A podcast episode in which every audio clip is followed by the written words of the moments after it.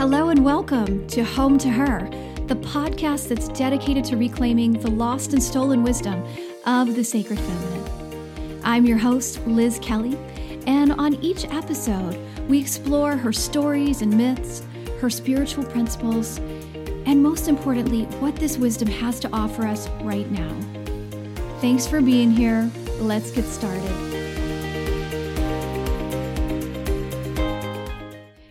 Everybody, and welcome to today's show. I'm Liz, as usual, joining you from Central Virginia in the ancestral lands of the Monacan people.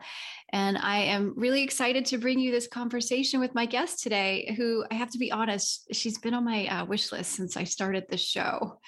But first, I want to give you a quick word of thanks to everybody who joined us for our fall harvest revelry event on September 25th. It was so much fun to celebrate with you online, and I'm hoping that we'll be able to meet up in similar gatherings in the future. So thank you, thank you, thank you.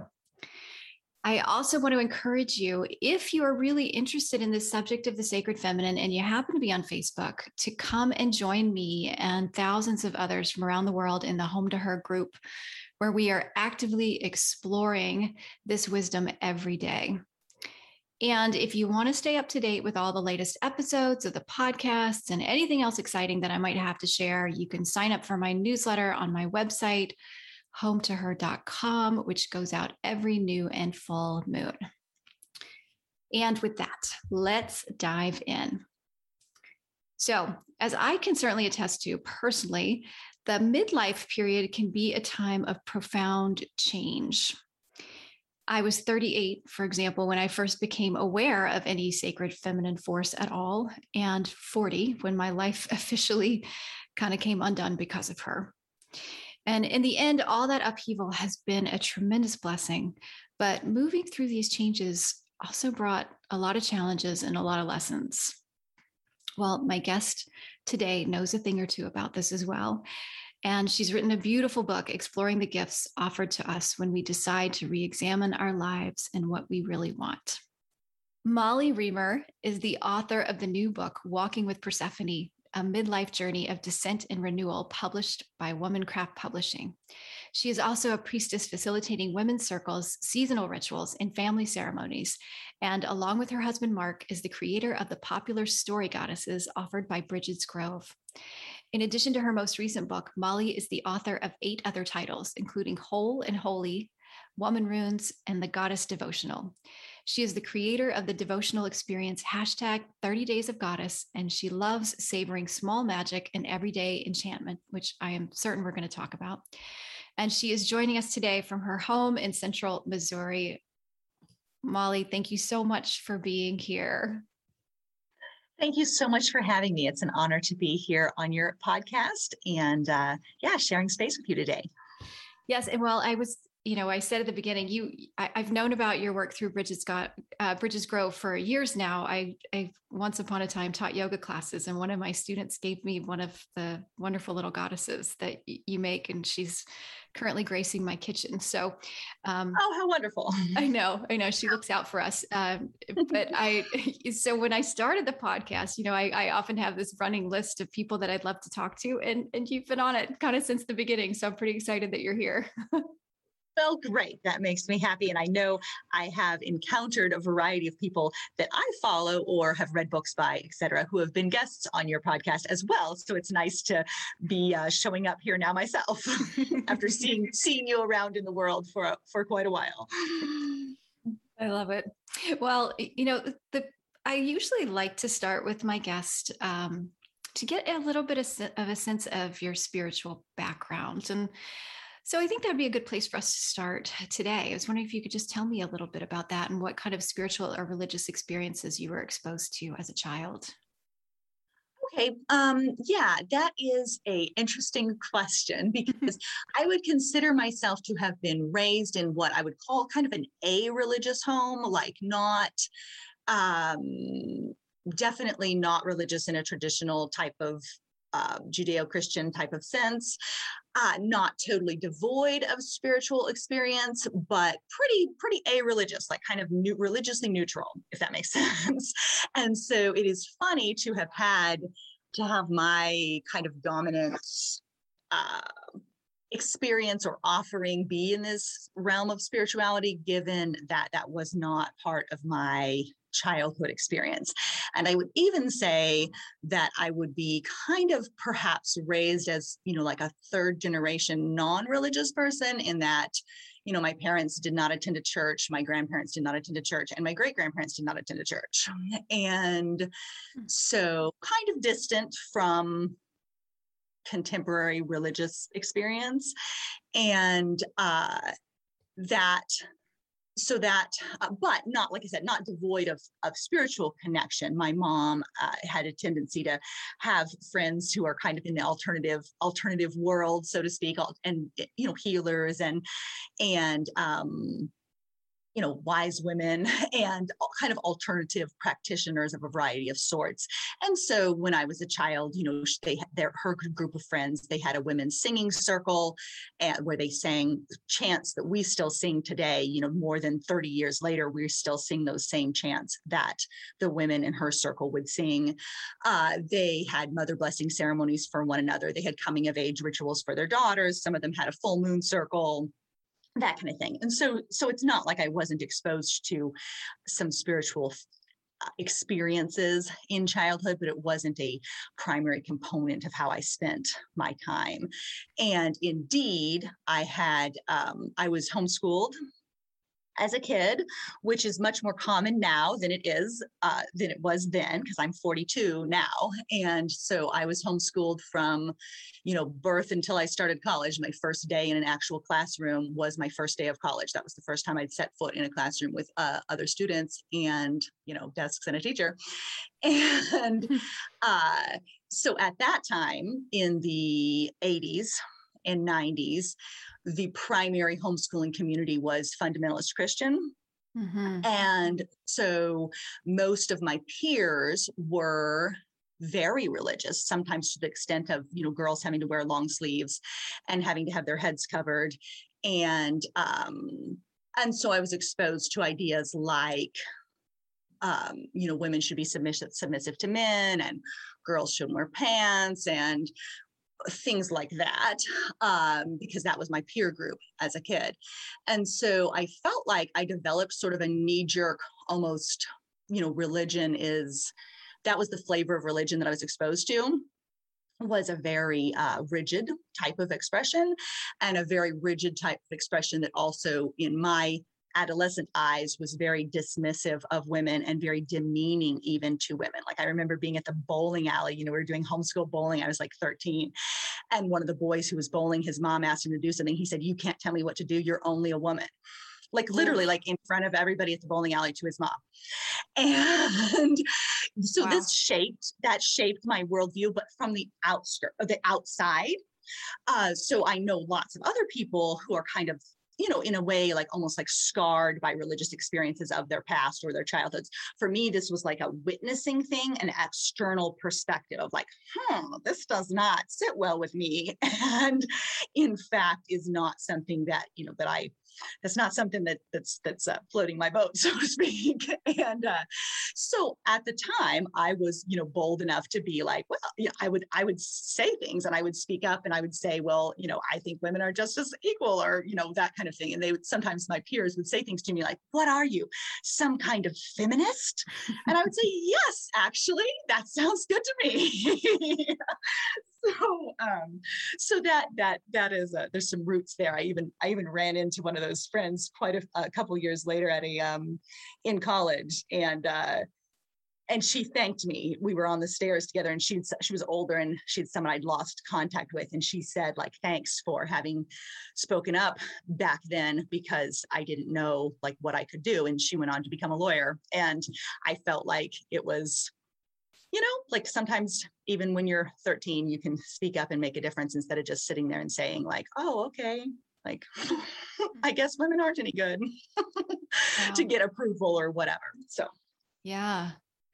Well, it's so interesting. And I, you know, as I was thinking that, um, maybe well because you know my next question is going to be well then how in the heck did the goddess get into your world? And did you get into this world of sacred feminine? So i definitely want to go there but i was just thinking how perhaps and you could confirm or deny this but perhaps it's a, a blessing of sorts that you didn't have um, all this that you grew up in a non-religious household and a multi-generational you know, you know or you had many generations where that were not religious because you didn't have all that baggage hanging over you yeah. to, to tell you how dare you uh, think about things mm-hmm. such as the goddess or the divine feminine mm-hmm. Yes, and that's the thing. And I, I don't want to like minimize the influence of like my mom's background with her friends and things like that, because the, I did have imagery around me, you know, of women celebrating women. Mm-hmm. And, you know, I remember, I remember her uh, husband, her, one of her friends' husbands bringing a rock to them at a ceremony. And because he thought it looked like it had breasts, he thought the rock looked like it had breasts like a woman's head. And he'd given, he brought it and gave it to the women as like a gift, you know? Mm. And so those kinds of things, uh, you know, those, that has an impact on you too when you're 12 and you see some a man coming to his wife with this cool goddess rock that he found in the river to present it to her you know those things soak in as well. So while it wasn't like a daily part of my life at home and we didn't celebrate you know any alternative religious holidays or have much of a um, you know much of a religious type of atmosphere i was still exposed to a different flavor I, I was exposed to both flavors the uh, the river rock the river rock with breasts as well as the uh, you can't tell me what to do you're only woman type of atmosphere. Just, that makes sense then so maybe that uh, and yeah that makes sense then. So but so then tell me how how did the um because one thing that really struck me when i was reading your book is it, it sounds like you went to college were you young when you started college you were pretty young weren't you yes i was i actually finished so uh, we were we did like uh, essentially again, like I said, this was like in the 80s and early 90s. So it is, uh, things have evolved and changed in the homeschooling world since that time. But in that time, we were more what you would call uh, what we at the time called kind of more unschoolers. Now, unschooling has become uh, kind of more of a philosophy of its own that goes a little bit, um, I can't think of the right word exactly, but is a little bit more developed, mm-hmm. ironically, than it was then. So when we called it unschooling, we were really speaking more of not using a curriculum and being very like self-led, self-directed and uh, so unschooling has taken on some different different um, characterizations and components now at, than at the time when we were doing it. But i started a high school curriculum so I, we didn't do any curriculum until i was 14 and then we decided to do a high school curriculum. My parents said, like, do you want to go to high school or do you want to do like, do you want to start doing some curriculum now? Because basically it's time to do something else besides just reading and playing with dolls but, and, you know, running in the woods, which is pretty much what I spent most of my time doing. and uh, so we, I picked the high school, the, the um, high school curriculum, which was an, a correspondence thing. You know, they mail you the books and they mail you the tests and you mail it back to them because this is in the olden days when you had to still use mail to do things. and uh, and uh, so I started that when I was 14. And as I started to work on it, I was like, I, can, I think I can get done early. I think I'm going to graduate early.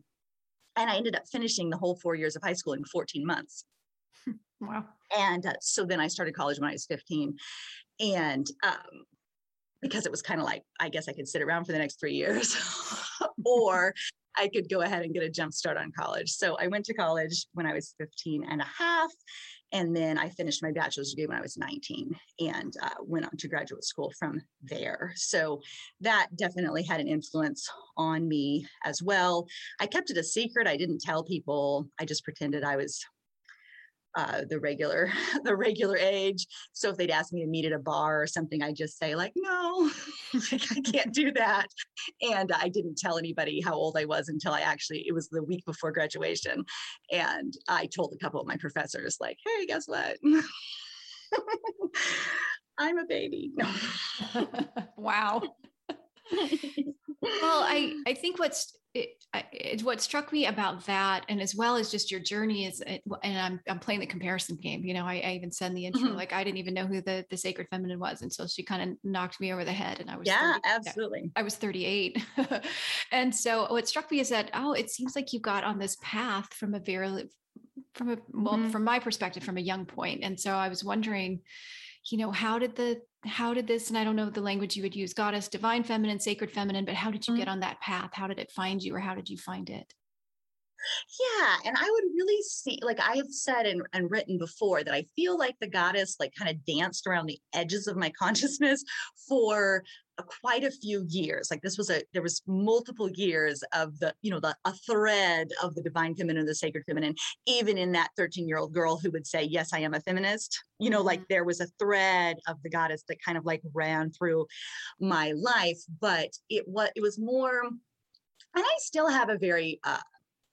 you know my spirituality is very centered in like the world around me or what i see and experience in this kind of embodied lived reality of where i am and so that i have had you know that's under underlaid my experiences for a long time. But when i was in my early so like late teens and early 20s like i remember having this kind of sensation of like there's something there's got to be like something else kind of out there. Like i felt like okay uh, hollowness is the wrong word, but kind of like a seeking. You know, I felt like a seeking kind of sensation. And so this would be when I was in college.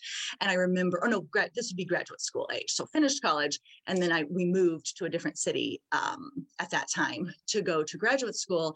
And I would talk, we'd go, uh, go back and forth on the highway to get to visit my parents um, over the weekends. And we would have these, my husband and I would have these long, like conversations in the car about like spirituality and like what is there and like what you know, I, I felt like I needed something else. Like there was something out there that I couldn't language, that I couldn't put words to, but that I perceived that was beyond the, um, you know, that wasn't Judeo Christian, but that wasn't nothing. There wasn't atheism either. Like there was something else and I could sense it, but I couldn't really language it or I couldn't really name it. And uh, so at that time, so I was like 19 or something, and I, I took a quiz online.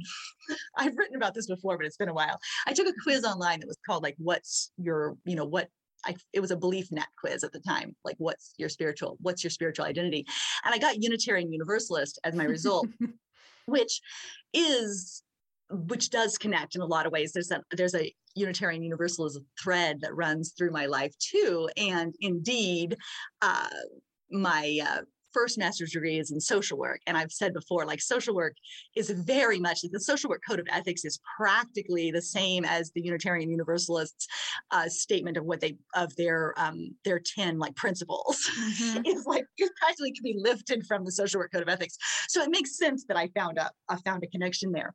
But even that, if that wasn't like personal enough or like embodied enough or like magical enough, really, to be honest, like Unitarian Universalism, I also joke about and much love, you know, I still get the Unitarian Universalist magazine. I'm not complaining about Unitarian Universalism, but sometimes I joke it's called, it should be called the Church of um, democracy and, and evolution because there's a tendency to be very academic kind of in the approach to life in general yeah. and so for me that wasn't quite like i need some more like i need some more magic there needs to be like some more flavor and like and like um you know enchantment. We can't be totally like devoid of magic.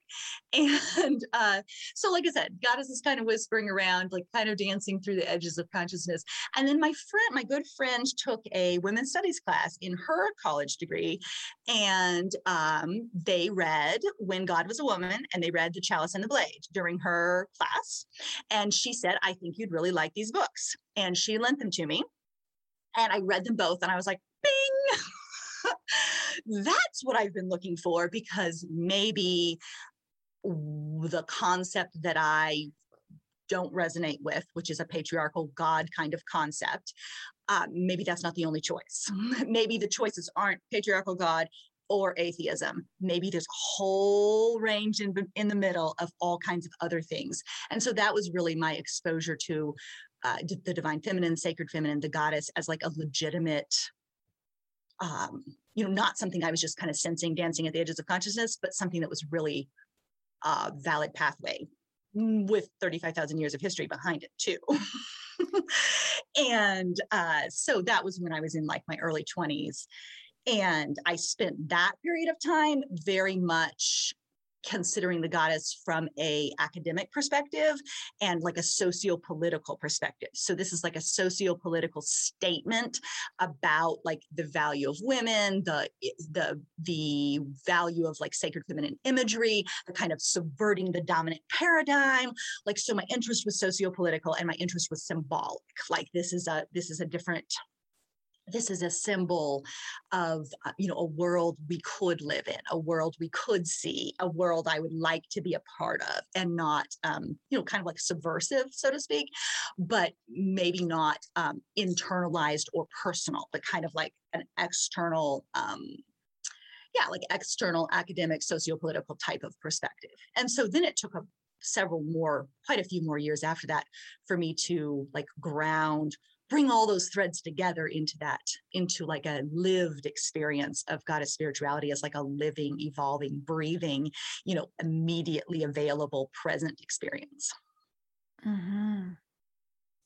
I was just laughing a little bit too. I was thinking about what you said. Those the, the two books that you named, "The Chalice and the Blade," when God was mm-hmm. a woman. I'm certain probably both of them have come up on the show before, but I'll put them in the show notes for listeners that are curious about them because they're both excellent. But um, mm-hmm.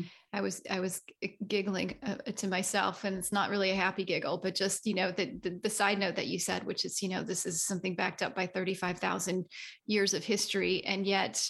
Um, and yet that's not really present in in until you see the book you know you got to actually have yeah, access to the book before yeah. you realize that there exactly. are other options yeah exactly and that's and so to me and that's what i've written that before too is so then goddess became something that felt right like in my bones you know and so i spent this period of time almost feeling like i needed to like prove her or like you know mm-hmm. academically rationalize that there's 35000 years of history and there's this evidence and there's this evidence and there's this evidence and then it wasn't actually until um I, I don't remember if I wrote about that in Walking with Persephone or not, but I experienced uh, multiple pregnancy losses in between my two sets of kids.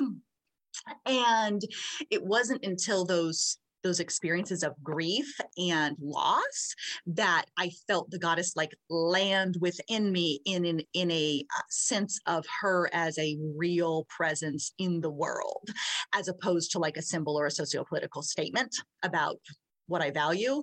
And it was those experiences of like, you know, walking through the underworld of grief, so to speak, that she, um, it was like the that time of personal suffering that I came to see her as as like real as opposed to an idea.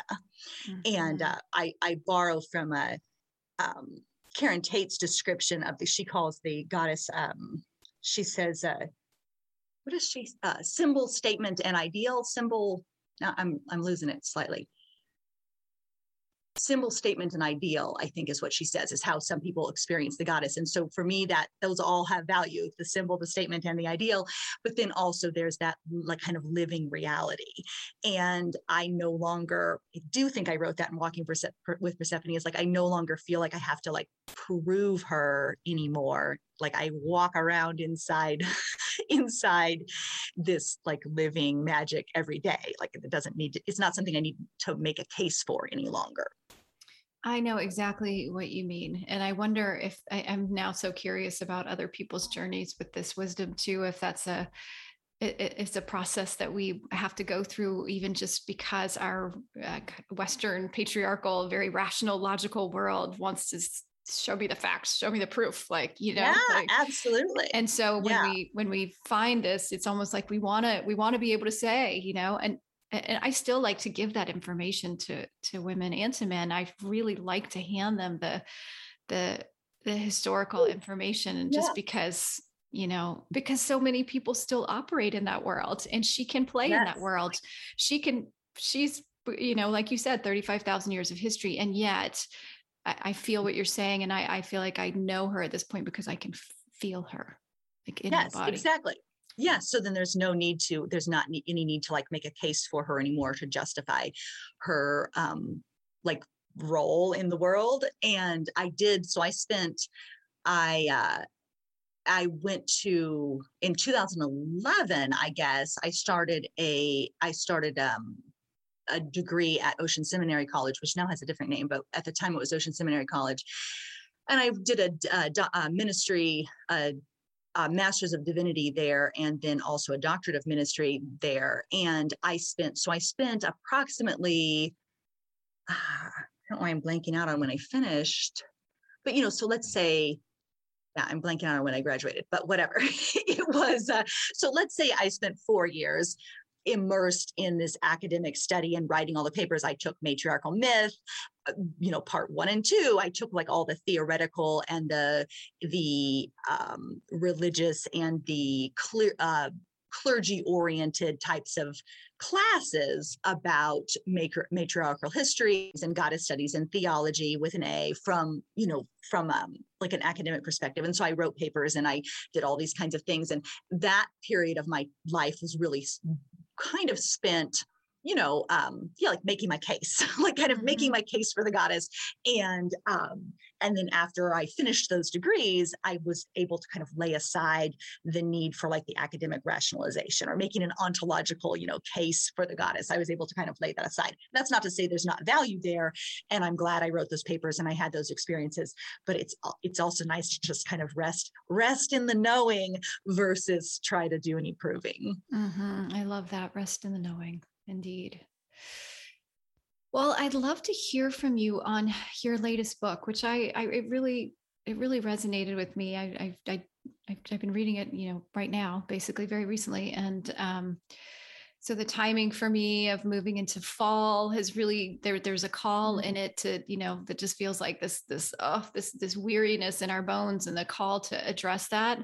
But you know what? Actually, I'm going to stop right there because I want you to talk about your book and maybe a good place to start it's walking with persephone is it's you know I, I, don't even know you know i never know you listeners uh, what you know when you show up here. So maybe you could tell us molly just a little bit about you know who is persephone and you know who she is to you and and you know how this all came to be.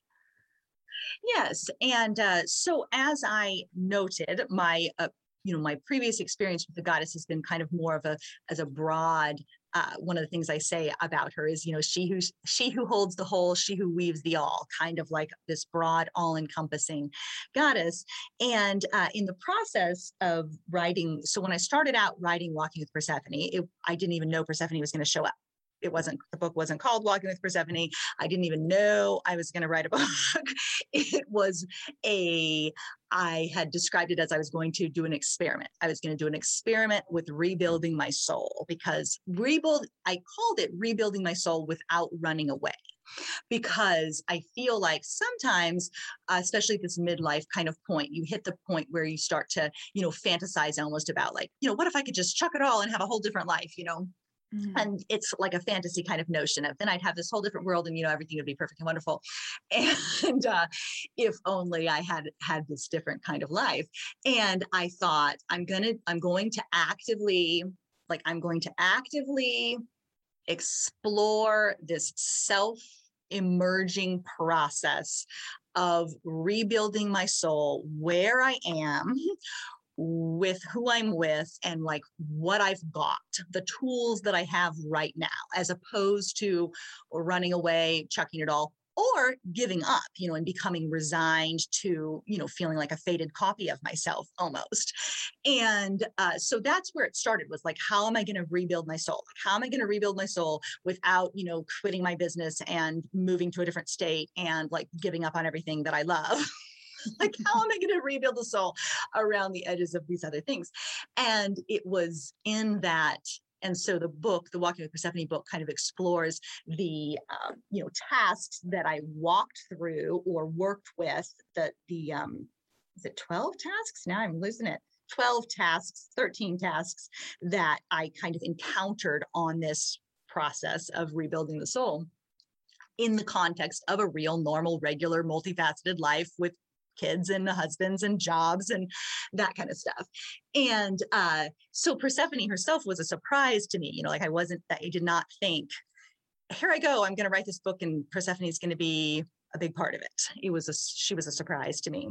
And but part of the process, part of this rebuilding the soul journey was the commitment that I made to listen to and learn from the story of my life as it was being written, like right now. Like instead of going backwards and trying to pull together the threads of my past, or instead of projecting forwards and trying to think about, like, oh, this will really, you know, reach somebody, or I, I'll better have this experience so I can make sure to teach somebody this amazing lesson.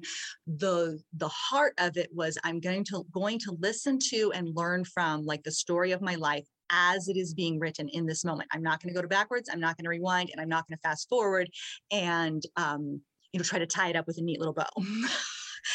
and it, it, was so it was in that um, it was in that like listening learning from the story that the story was then written. Does that make sense?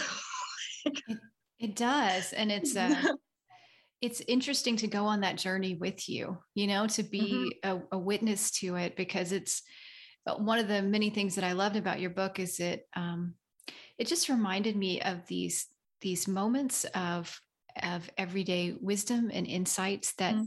that come to us uh, just throughout our day when we take a little break we breathe into it maybe we write it down or maybe we walk outside and that it, it's kind of it, it's how you described it's in the moment and those those with mm. those little pieces are coming to us uh, frequently well Yes. And the power in writing it in book form was I started to be able to see how all the pieces connected. So rather, so we talked very briefly before we started recording about the fact that I usually write poems and I've and I wrote blog posts for years, things that are written kind of for immediate consumption or immediate delivery. So I spent years writing poems. For a long time, I didn't call myself a poet because I was like, hey, I'm not a poet. I just open my mouth and words come out, and sometimes they sound like poems. And um, but the, and also sometimes I just find them. I feel like I find the poems like sitting on the ground and I pick them up, or I see them like drifting through the air, and I'm like, oh, there's a poem. I'm gonna get it. And uh, or I hear a poem and I'm like, oh, I hear a poem. You know, I'm gonna write it down. And it doesn't feel like that doesn't doesn't feel like being a poet. That feels like I'm bearing witness to the poems that are just springing up in the world. And I just happen to see the poem as it springs up in the world, and then I collect it and write it down and uh, which that feels different than being a poet to me. But when you write a poem, it's a very much an encapsulation of a certain experience or a certain message, and it's it's kind of wrapped up in your certain amount of lines, and then it's ready to gift or to learn from or to publish or whatever. It's kind of its own encapsulated experience, and um, and when you're used to writing that way, sometimes, you know, there's a thread that connects those pieces of work too, but each one is kind of standalone. And so in writing a book that weaves together these different stories and these different experiences, it was really powerful to me to see the patterns and the pieces connect and how as each day, you know, I would wake up each morning like excited to see what I was going, what, what, you know, what part of the story is going to happen today, you know, but instead of writing about somebody else, I'm writing about myself and I'm going to see like what happens, you know, like what's going to happen today that I can write about. And it was a sense of like excitement and anticipation, like what's going to happen today. And then seeing how it all worked together was one of the most powerful gifts of writing the book is like wow like this thread connects to this thread and this thread connects to this thread and um, it was really uh, it was really kind of an enchanting way of I guess conceptualizing or experiencing the larger patterns of of our lives and each of us has that larger pattern of our lives and sometimes when we're immersed in the day-to-day like task fulfillment we can lose sight of that larger pattern mm-hmm. or that larger story that kind of underlies the the whole that's what i was just thinking is that you know and i didn't until you started talking about it just now i didn't make this connection but i'm thinking of a while back i read a book by uh, Jean Houston. Uh, I'm going to mess up the name of it, but it's The Myth of Your Life or Living a Mythic Life or something like that. Mm-hmm. And um, and and so that idea of finding um, the story of your life, living out the mythology of your life, mm-hmm. it's almost like like oh, you know, which is a beautiful idea, but it it still kind of felt abstract to me. And now I'm thinking, oh, I should just pretend like I'm writing a book about my life every day. maybe yeah and see what you learn yeah, yeah. like oh what's going to happen this is the book of my life what's going to happen today in the book of my life yeah. and there was a lot more you know more than half of what i wrote was cut in the final publication process. And so um, because not everything that you write actually matters or not everything that you write i mean your life matters but not everything that you write down you know needs to be in a final book. And so more than half of it ended up getting getting cut away. But i trusted that you know i trusted that that story was there and that each day i would find out the next piece of the story. And i one of the things i described to other people, and I've, I've made some audios or spoken of this in the past before, is that there's value to the mythopoetic storying of our lives. Like we live in a storied reality. Like that's how we navigate the world is a storied reality. And there's a value in seeing your own life through like a mythopoetic lens. And I had shared, um, you know, somebody had asked me when I was writing this book, like kind of essentially what makes you think you have anything to say that other people want to read not quite worded in that rude rude sounding way that i just said but um and i told him like that you i believe that everybody has a story worth telling and i and like your your story matters. And so having like the courage to name your story as having value or as having relevance or as having purpose and then like kind of standing up for that like i think that is a radical act to like see the story of your life and to see the story of your life as as powerful and meaningful like it does it's it's there. And uh so anyway that was a uh, that was experience with that but the, that mythopoetic story like seeing our lives through the lens of story can um can be a radical act. It can also be empowering and it can also help you yeah like see your life in the context of larger patterns and purposes than um you know just here i go do do do in my day to day yeah eh, so let's let's weave persephone in here too yes. and uh-huh. i'm i'm thinking of uh you know the, the, the bare bones if you don't know a lot of her stories right oh, there's oh, yes. big, mm-hmm. right uh, but i mean it, uh, at first glance if you've only heard that she was you know abducted by hades and taken to the underworld you might be wondering like why would i want to walk with persephone right right? Mm-hmm. right and i explore that a little bit in the book as well too is that i had i had um, you know i've been familiar familiar with the story of demeter and persephone for a number of years but i had always kind of dismissed persephone as too out of control her own path or her own destiny, so to speak. So if she's abducted or if she's, you know, having to go back to the springtime or go back to the earth to bring the springtime, like she's not actually in control kind of of her own fate mm-hmm. almost or her own experience.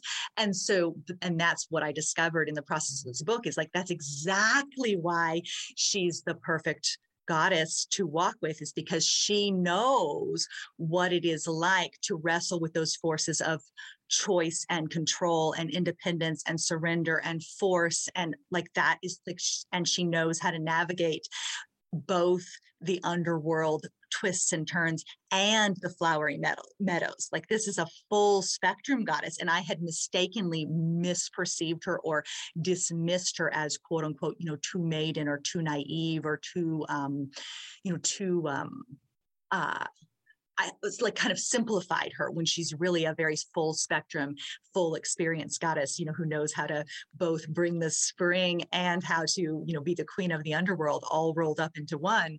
So the original story of Demeter and Persephone, there's there's multiple versions of the tale, and as with any like any goddess story, all we have left is the barest remnants, like the barest shards of what's been left behind through hundreds and thousands, hundreds of years, thousands of years of like other people's lenses applied on top of the story. So we just get a shard. It's like we're literally looking at one fragment of a much larger picture. And so the so the shards we had left of the Demeter and Persephone story were that yes, um, you know, Persephone is the daughter of the earth goddess, and she's out picking flowers in the meadow, and she's abducted by the god of the underworld who takes her down into the underworld. Um, and her mother is so full of grief at the loss of her daughter that she withdraws the fecund and fertility you know fertile power of the earth she withdraws that and the earth is plunged into winter and like can't come out of winter because persephone is gone and and, and demeter is grieving the loss of her daughter and uh, has like withdrawn the life-giving power from the earth until her daughter is returned to her. And then um, so then persephone is in the underworld and she um, she eats six pomegranate seeds while she's there and that binds her to the underworld. Once you've eaten underworld food you can't leave. And so they strike a deal that Persephone is able to come to the surface of the earth and rebirth rebirth of the spring for six months, and then she has to descend back into the underworld for the other six months, and um, and be the queen of the underworld. So she gets to be both, like the goddess of the the goddess of the earth and the goddess of the underworld, and uh, and then there's other interpretations of the story, like that that you know Persephone sees Hades and like falls in love with the tall, dark, brooding, you know, handsome bad boy of the underworld, and needs to kind of break some of those ties the the bonds the maternal bonds that like kind of chain her in place she's like hey i'm going to go off with this cool dude instead. And uh and some parts of the story too say that she actually when she's picking flowers in the meadow rather than being abducted she hears the un- the cries from the underworld of the souls that need help like that need guidance through these shadowy realms of the unnavigable terrain. So she hears the cries of the of the lost souls while she's picking the flowers. So she descends into the underworld of her own free will to help the people navigate their journey. So that's the kind of imagery that i drew upon in this book was that sensation that if there's any goddess who knows how to navigate underworld terrain and shadowy places and liminal spaces where there are no answers and times of transition and times of loss and times of change and times of joy and times of sorrow. If there's any goddess that knows like how to do that then it's persephone. Mm-hmm. so yeah. Well and you know what uh, came to me as you were describing this too i was thinking about and and so this is you know you uh, you reflect back to me if this feels you know accurate to what your intent was with the book but as i was um get, you know settling into it i was thinking about uh, there was just a lot that felt very relevant to my own life and there's this one theme kind of running theme that i have worked with often is this feeling of not being in control of my own yeah. life like there's mm-hmm. just these forces that are yeah. I, never, I never have enough time there's too much mm-hmm. that's wanted from me or needed from me or mm. just like this culture just moves too fast and i can't keep up with it and just so this feeling of like a loss of of control of sorts and so i i as you were describing persephone i was almost thinking of that and and also i should say as as i have journeyed with that story myself i see that it's it's not necessarily true you know that i mm-hmm. i do have more control than i've given myself credit Absolutely. for right mm-hmm. and and so i was mm-hmm. thinking about even as we were talking about you know the initial impression of persephone is this mm-hmm. is this this woman who does not have control right? Like that's the yeah. surface story is that as well isn't it? Is that she doesn't have choice. Like she's just being uh, uh dragged along by the forces right. around and her. yeah Right. And then instead, it's the same as I was saying before. It's like if there's anyone who knows how to balance like those forces of like choice and force, or who knows how to like navigate them, it's Persephone. And I feel like when I, in the course of writing this book, that came up as a, a big theme in the book. And then also, ongoing after the book is over, I've continued to like wrestle with those issues of choice versus force. And how often do I feel like, like I have no choice or like I'm forced to do this or forced to do that? And in a very very, you know, I'm speaking from a very like, you know, first world problems kind of mm-hmm. experience, mm-hmm. not, yes. um, you know, I want to acknowledge that. Like, I'm not talking about, I'm talking about, you know, middle class white woman issues. Right. and, uh, but that the reality of choice like really became started to become illuminated for me in the process of writing this book is how often I do have choice and I'm but I'm letting myself feel like I don't or like I'm being forced into it. But the force is coming from, you know, the culture, a cultural story or a pressure to, um, you know, kind of invisible pressure or socialization or even just habit, like forced by my own habit to in to engage with the world in a certain way and so the the kind of coming to terms with the reality of how much active choice i actually do have in my life was one of the gifts of working with persephone as well that that that active choice component. Mm-hmm and I had that dream I described in the book of of Persephone and her underworld queen like kind of yes. identity. And it, when I had that dream, it was that that was like being in the presence of Persephone in the in her most like self-sovereign powerful aspect and that was a really dramatic experience for me because i was like oh you're not just skipping through the meadows picking flowers like you are literally like the queen. You are literally like the queen in your own life and in and there is not this is not we're not talking about like a shrinking violet who's just waiting for you know somebody to swoop, swoop her up in his chariot. This is someone who is powerfully like present and sovereign and uh, so that was a that was a meaningful experience to me to have that to have that dream experience of persephone in the underworld queen aspect as opposed to just the maiden aspect which i also experienced Yes, and that dream is very. It, you just describe it really well. It brings her forward very vividly. Uh, I can see her in my head. yeah, yeah. It was really, it was a really, really strong, strong, uh, strong, powerful dream in that in that way. And then as as I wrote, I you know I went, I went to the spot that I'd seen in my dream to to um, to wrap up my book and to wrap up the experience, I, I journeyed to that metaphorical, but actually still kind of literal underworld um, ravine to, uh, to, to the space where I'd seen her descend in the dream. So that was part, I think that's a, a that goes back to that mythopoetic storying of your life is that I think sometimes in um, spiritual paths or or just um, spiritual conceptions like sometimes we forget that um, these these elements these these stories these aspects like they're present in our waking world you know in our everyday world too. And uh you know i nothing's wrong with guided meditations or visualizations or you know um you know uh, internal work in that way. But i really do encourage people to like you know literally physically like get out and walk walk into the story or walk into the world and see where those aspects are actually represented in you know physical form right in front of your eyes like what is right in front of your eyes? It's not just a quote unquote nice story or and it's not just a socio-political statement. It's something that's really happening where mm-hmm. you are. Yeah and i don't i don't you know like people people need to go and and, and get your book and read it because it's amazing so i know i don't want you to give everything away but i wonder if you could give an example or like how people might like how how they might do that yeah, that yeah, I get this question. I've gotten this question before, and I actually have made a couple of little audio resources and things about that as well, because about like kind of stepping into the story, you know. Yeah. And so one of the things that I say is it's like um it's so it's not about like stepping out of reality it's about stepping fully into reality. Does that make sense? Like we're step we're not stepping out of the world we're stepping fully into this one like with our eyes wide open and our hands wide open and our hearts wide open like right here. And so one of the um so the story that i will share in that way is that and this connects to the the seeing the pieces and how they weave together that that part of our conversation as well is that uh, one of the stories that i share in the book is that i'm at the i went to um, this is so this is early in the walking with persephone journey when i started to like sense her as a presence in my in my work and in my world. I had gone to teaching classes at homeschool co-op and uh, there's a there was a we met at a building that ha- is across the street from a lake and so i have a little i have i would have a little break in between teaching my classes where I d- wasn't needed for anything. So my kids were all in classes.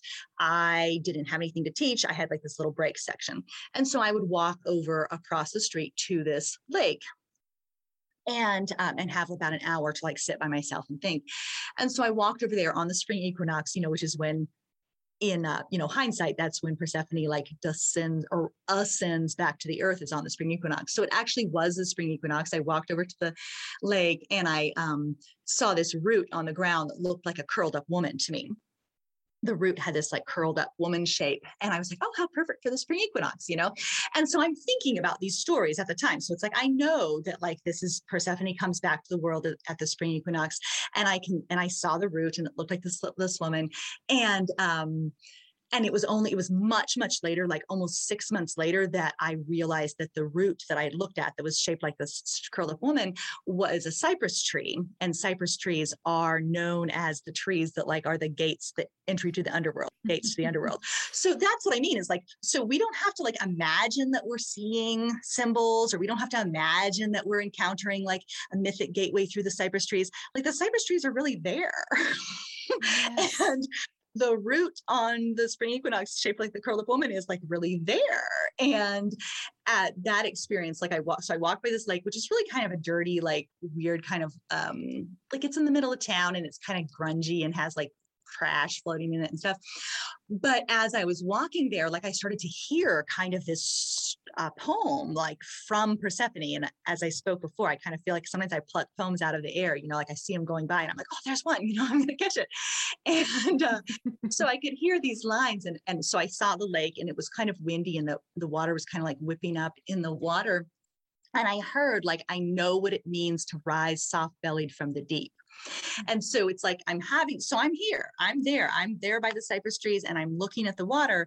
But in the water was kind of that story of like rising soft bellied from the deep, like I'm coming back, like I'm ascending back into the world from this place. And uh, so I rise soft bellied from the deep with, um, you know, shards of darkness still clinging to my thighs and my lips stained very red with truth and desire. And I heard it and I kept walking by the lake and I kept hearing these other pieces, but the other pieces were literally things that were happening. So I saw the willow trees were curved over and I like squatted down by the willow trees and then these two mourning doves like flew up out of the out of the trees like while I was squatting there. And so that became part of my poem too. So it's like it's a interplay between what you're really see like you're really seeing these things and then connecting them back to um, you know maybe more distant times and places or broader concepts but you're seeing it actually happen and then you're linking kind of linking the things together. And uh, i had a, the other experience that i also talk about in the book by that same lake as i was picking violets I was not picking violets. I was taking pictures in the violets and I was singing my little song, my little Persephone song, and I was picking the violets and looking at them. And I looked over and there was a man leaning on the cypress tree, like watching me pick the violets and I'm like, what? Like, Hades, is that you? so great. because it's like this this at those at that point like the stories became one kind of like these that's and so that's what i mean by that mythopoetic story it's really genuinely i feel like it's about opening your opening your eyes to see what's just right there and you can kind of either see it or not see it like that's up to you like whether whether you see it mm-hmm. or not. Oh, I love that. I love that. It's just such a you just bring yeah, that just brings it alive so so well. Thank you for that description. Um I, and I, so I want to ask you too about, you know, walking with Persephone, because one thing that I picked up on your, and you referenced in the book too a couple of times is you, you pondered, you know, am I done? Am I done with you? Are we oh, done? Yeah. Can yeah. I move on? Like, uh-huh. yeah, and, Oh, yeah, and you I, were and you weren't done, right? Yeah. Right. I wasn't done. Yeah. And I kept thinking, like, oh, this will be just tidy. Like, I'll just do three months. And and it, the original concept for the book. So I was doing this experiment and um with rebuilding my soul and i was like oh i'll divide it into four sections one for the each you know each element. So i'll have an earth section a water section an air section and a fire section and i'll work with a different goddess for each one and i'll have an air goddess a fire goddess a earth goddess and a water goddess. Won't that be great? And i'll write like this book that's about like goddess centered spiritual paths and like you know developing devotional practices. That's what i thought i was going to do. And so i'm like oh okay persephone's first and then i was getting these strong like air messages at the same time even though that seems ironic too. Like how can persephone be an air goddess when she's an underworld goddess? Like that's the farthest away from the air that you can get um but so that's that trusting that lived experience versus like thinking you have to do it the right way so to speak and uh, anyway, it didn't end up being that tidy. It wasn't tidy. And if there's anything that I learned in the process of writing the book, is like life life isn't tidy. Like it's very, it's it's not tidy and it also doesn't get done like the story so if we speaking of stories and the stories of your life like the story of your life doesn't get tied up in a year or uh, three months or uh, you, you don't pass the test and then you've arrived and everything's now perfect and you never have to face another challenge. There continues to be unfolding experiences. That's part of that's part of you know living a full human life. And um so uh so yeah, I kept wanting it to be wrapped up. I kept wanting it to be like, oh, here's my three months. Now it's gonna be time to switch to a different goddess, and I'm gonna switch to a different element. And I and I found that I you can't um, you can't necessarily direct the story the way you want it to be. Yeah. if that Sense. Uh, yeah well and also thinking about some of the themes that came up you know mm-hmm. and the and even what we're talking about the sense of um loss of control or feeling like we're not in mm-hmm. control or or there's this there's um but at least for me and i think i sense this in your book too this this it, there's a sense i think sometimes of like life is just swirling around us like fast yeah. fast fast and mm-hmm. so how how perfect then that Persephone would also be like, no, no, no, no, we're we're slowing No, down here. yeah, We're, Yeah, yeah, we're not going to rush through this. exactly. Yeah, and you're not going to be able. You're not actually going to be able to tie this up with your with a nice little lesson or a ten step process for success. You know, like that's not what this is about at all. yes, absolutely. I worried about that a little bit with the book too. It's like, you know, I, I hope, you know, people aren't going to read it thinking they're going to get the answer, you know, because that's not, there's not an answer, really. There's not an answer. And part of, um, you know, part of the experience of being human is kind of living, living the questions and, and walking with the questions of your life. Mhm. Yes, and I, I feel like you've kind of this whole description that you gave of the mythopoetic um, life and experiencing in that way. You've sort of already touched on this, but uh, I know this theme of finding magic in the ordinary moments in the Mhm. everyday of life was very present in the book too. And I, I wonder if you could speak a little bit more to that. Yeah, and that's something I, I do get asked about also. And I don't, the best way that I can think of to, because the question that I get kind of is like, how do you do that? Like, well, how do you see like those Mhm. magical moments or how do you find those moments of enchantment? And I've even gotten kind of critical remarks too before, like, oh, well, I just can't, you know, look at the gravel and suddenly be full of illumination, you know, like, so kind of like, almost implying that I'm silly or that I'm waltzing around through the world like constantly enchanted by all the, you know, constantly enchanted while butterflies swirl around my head and like, you know, crystals drop, crystals drop from my fingertips or something. I'm sorry, I'm seeing I'm seeing you as a Disney princess right now. Yes, right. Yes, I, I'm seeing that too. I'm like swirling, and then oh, here's the sparkles, and they're flying around me, and then feathers are falling into my hands, and um, all that kind of stuff. And uh, so I, I've gotten that impression before. You know, sometimes either that perhaps people might feel kind of you know chastened by me, like oh, because I don't see magic everywhere, that that means I'm you know somehow you know missing something. Or that you know my life is like endlessly enchanted, and I'm always experiencing all these magical things. So I really feel like it's a process, almost of like training your eyes to see. and for me, that, so I almost experience it as like the sensation of like, um, like a muscle unclenching or like a knot untying. And so with enough practice, with enough, like if you start and I say, if you, you know, like if you expect to be enchanted every day, like you will be. And if you expect to see magic everywhere in some way every day, you will see it. And but that doesn't it's not like you can just say um, let's say you don't feel magical at all like you're you have zero magic uh, you don't just suddenly say to yourself now i'm going to see magic everywhere and the next day everything is magical. Like that's not that's not what i'm saying. It's not that simple. It's kind of a process of like training your eyes to see what's there and to see the, see the magic that's unfolding around you. And nobody can feel magical all day every day. And there's all kinds of things that happen in the world that are not magical don't feel good and are not enchanted and are not you know um, good for people. But with time and practice and like relaxing your vision while at the same time focusing your vision i would venture to promise that you can see magic somewhere in some way every day whether it's a scrap you know it might just be a scrap of magic but I really think magic is present in some way in all of our lives in every day. And it's about like kind of training your eyes to open to it or training your eyes to see it. And for me, that training of the eyes to see it is in dedicated like daily practice and in devotion. So showing up, you know, every day for the world as it unfolds will allow you to see something magical because you're there with witnessing.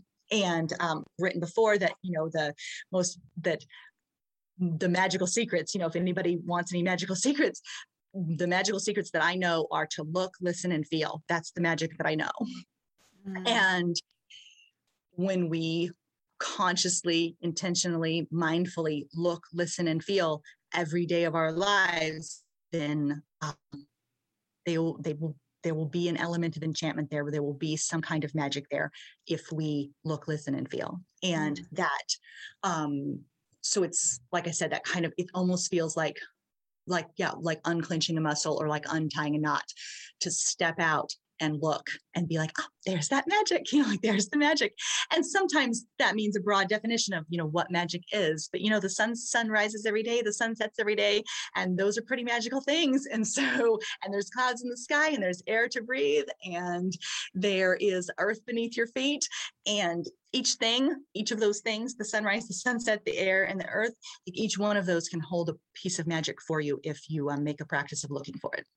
Mm, I love that. I love that so much, and how you also talk about you know training your eye to see it. It it it mm-hmm. reminds me. It's a good reminder to me, I think, and so probably to others too, to just also if we're going to be you know very few it's fun this is funny i have a conversation with my my kids about this all the time like we're none of us are just born great at everything and especially mm-hmm. you know like we've got to we mm-hmm. have to we have to practice things we have to work at things you know yes. you aren't you aren't born speaking and walking mm-hmm. and and so it it would it would stand to reason that you know if we want to practice having a relationship with magic or intuition or or any kind of subtle relationship that you, you got to practice it. You you, you have to show up you have to yeah. practice it. Yeah. Mm-hmm. yeah and i was just it was really just this week i was talking to my youngest son who is um almost seven now and we were sitting on the deck and i said you know I, and i was kind of talking we were singing a little song and then i said i just don't feel very magical today. Maybe i'll find a feather. And he said but would that be magic? And I said, yes, that would be magic to me. so the uh, so perhaps I should also emphasize that, like if you're if you are content with small magic and ordinary enchantment, then you will find it everywhere. Mm-hmm. Everywhere if um, and so there's you can either like you can find the feather and you can think, huh, a feather, or you can find the feather and be like, Bing! Magic is everywhere and it's kind of a um, like kind of both both options are available to you like they're it's there whether you see it or not and uh, so i've written before like the, the world you know creates like ceremonies for us or the world is creating like rituals and enchantment all the time. And it's up to us to step into the ceremony like it's already unfolding. Like it's up to us to step into the enchantment that's already there. It's up to us to step into the magic that's already there. And we can either bear witness to it and take part in it or not. Like that's kind of up to us. But it's there, it's there whether we whether we open our eyes or not. Mm-hmm. Absolutely. Well, and another thing I wanted to, because you've already sort of talked about it, the magic and the feather and the sunrise and the mm-hmm. sunset. You write so beautifully about this in your book too, just about your relationship with nature. Mm-hmm. And mm. um, I wonder if there's any, you know, specific nature-based practices that you have yes. that you feel like that really sustain you that you might feel like sharing with others. Yes, absolutely. And I, so um, quite a while ago, I did um, what I called my Woods Priestess experiment. and this was when I don't remember, uh, 2010, I'm not sure. Uh, so at some point, I did what I called a, a woods priestess experiment, which was that I decided I was going to go to the same place in the woods every single day, rain or shine, ice or snow, you know, darkness or light. And I was going to see what I could learn from that same space in the woods every single day. And so I did that. I went to the same space in the woods. And I, I want to say this was before I had my daughter, who was born in 2011. So I could look it up. And I'm sorry that I don't know the date offhand. During that year, I did in fact go to the woods every single day that year. A few weeks were missed because I was traveling or I wasn't actually home to do it. But I had a rock from the woods that I would take with me. So if I like that was a the same year I was in um, California, I believe, and I'd taken a rock from the woods with me to California. And so on the days that I was in California and I couldn't actually go to the woods, I would hold the rock and I would cast my awareness back to the space in the woods that I went to every day. So I would kind of mentally project myself there. So I still had my visit. I still had my time with the woods every day. And so I kept that practice up, you know, ended up being 335 days in the same when I calculated it up, I'd, I spent 335 days sitting on a rock in the woods in the same place. Wow. And that, what you learn from that is it's possible to make friends with a rock.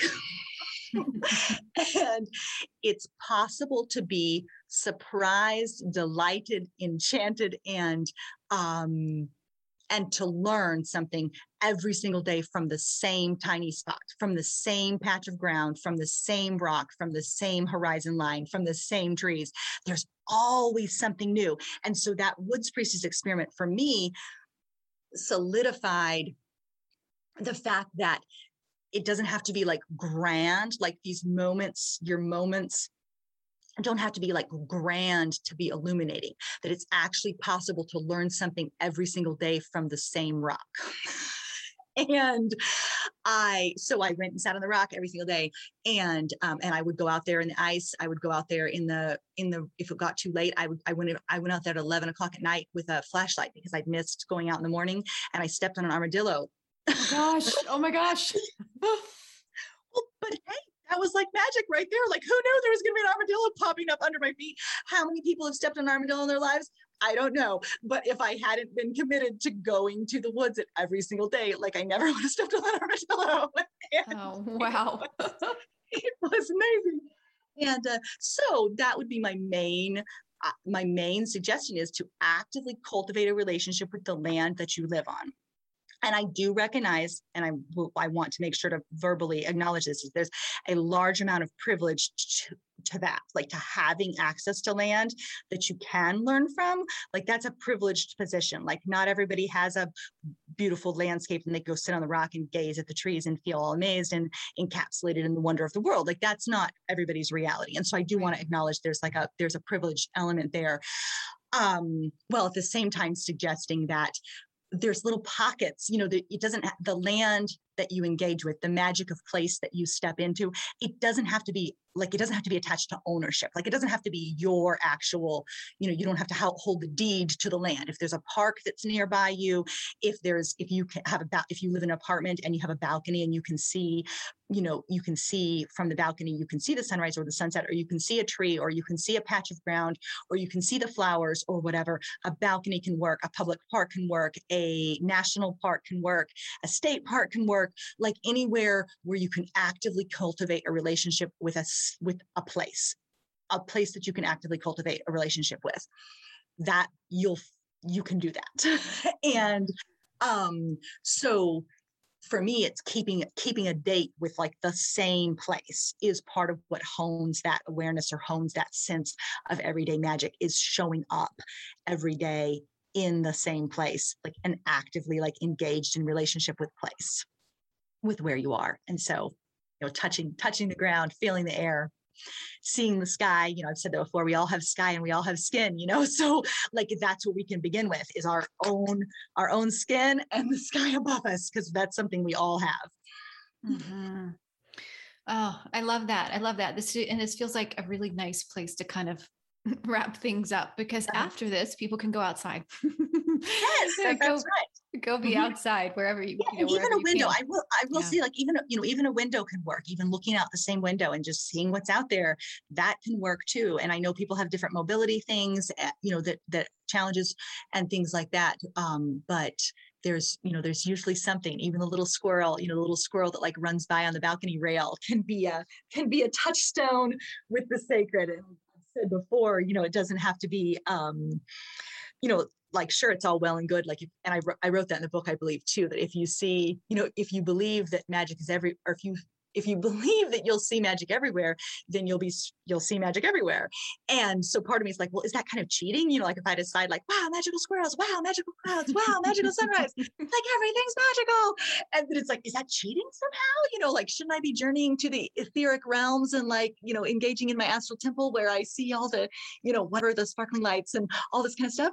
Um, but it, it um, but guess what? It's like that, that's fine. Like if that's it's the truth. If you decide you're going to see magic everywhere, then that's what you'll see. And so, yes, that squirrel running on the balcony isn't just a squirrel running on a balcony. It's a, a magical moment of relationship and connection that you have that you can form with your place, with where you are. Mm-hmm.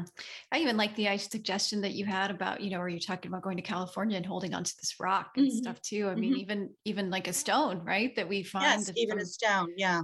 And people people too, like I I also suggest as far as daily practice and devotional practice goes, you're like building an altar space. So if you do live in a in a place that isn't conducive to developing a, a relationship with like nature, uh, you know, every day, which I do like even if I'm thinking about it, I'm like, like I said, that we all have skin, we all have skin. So it's like, even if you can open the door and step outside, even if you live on a busy street and there's no trees anywhere, you can still open the door and feel the air and see what the weather's doing. Like that's still there, even if there's no trees anywhere to be seen and there's nothing else around you. There's still the air and there's still the solid ground beneath your feet and there's still the weather that's happening and you can still see that. So even opening the door can be something, but building an altar space too, and you know, tending to that altar space in your own home and reliably and regularly like showing up for that space, that can allow magic to unfold as well, especially if you have things that are representative to you of the sacred elements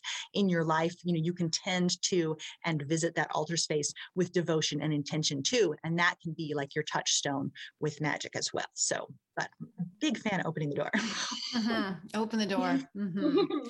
so much good advice. Oh, Molly, thank you so much. What a what a wonderful, wonderful conversation. Such a joy to talk to you. yes, it's been really nice. Thank you very much. Yeah. And so Molly's Molly's latest book is Walking with Persephone, a midlife journey of descent and renewal. And uh, Molly, if they want to learn more about you or Brigid's Grove or where where should I send people? I'll certainly put a link to your book in the in the show notes. But um um yeah, I I uh, my you know my regular website is brigidsgrove.com. Um, but I do have an ongoing uh, daily devotional practice experience offering, etc. That's called 30 Days of Goddess, and that is available at um, um, uh, bit.ly slash 30 days of goddess like that's where that that information is and i share a lot of uh, thoughts and practices and prayers and prompts and experiences with daily devotional practice and like creating and cultivating and nur- nurturing and nourishing a relationship with the sacred in your life with create, creating kind of you know a goddess centered a goddess centered world perfect and i'll put that in the show notes as well as well as a link to Brigid's Grove excellent well thank you so much and um, yeah, as always, listeners, thanks to you for tuning in and being here with me. And as always, if you um, if you like the show, you know, you can subscribe to it. You can leave us a favorable review. You can tell your friends about it. You can do all those things. I'm always open to your feedback. Send me an email, liz at hometoher.com. And until next time, I will be with you again soon. Take care.